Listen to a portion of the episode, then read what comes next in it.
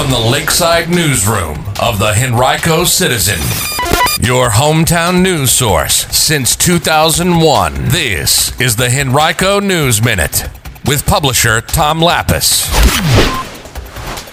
Something you'll need to know if you have students who attend public schools in Henrico. We'll tell you what that is coming up in today's Henrico News Minute. It's Wednesday, August 24th, 2022, and it's brought to you today by the law firm of Barnes & Diehl. And now for the news.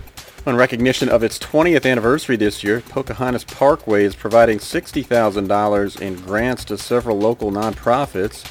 This week, the toll road announced a $20,000 grant to Richmond-based Feedmore, which will be used to help support the Meals on Wheels program. The next grants will be earmarked for a local driver's safety program and a veteran services partner. The 8.8 mile parkway opened to motorists in May of 2002. It was the first Virginia highway project financed under the Commonwealth's Public-Private Transportation Act, which was passed in 1995. Well, if you have students in Henrico schools who typically buy their lunch at school, you should take note that for the first time since the onset of the pandemic, school meals will not be provided for free to all students in public schools this year. That's because emergency federal flexibility that allowed that has expired as of the end of last school year.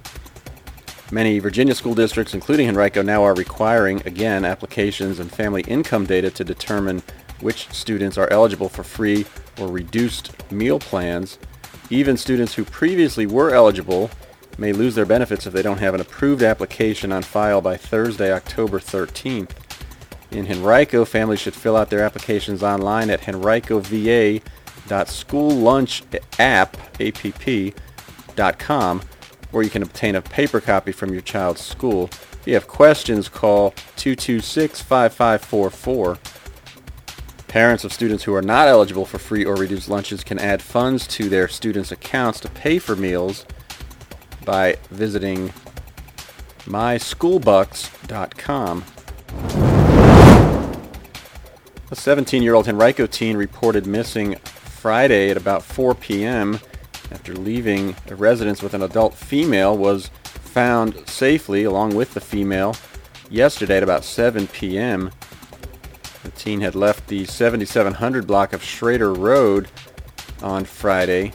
Police and family members were concerned because he was in need of several medications and was believed to have left without them. No word on where the two were located.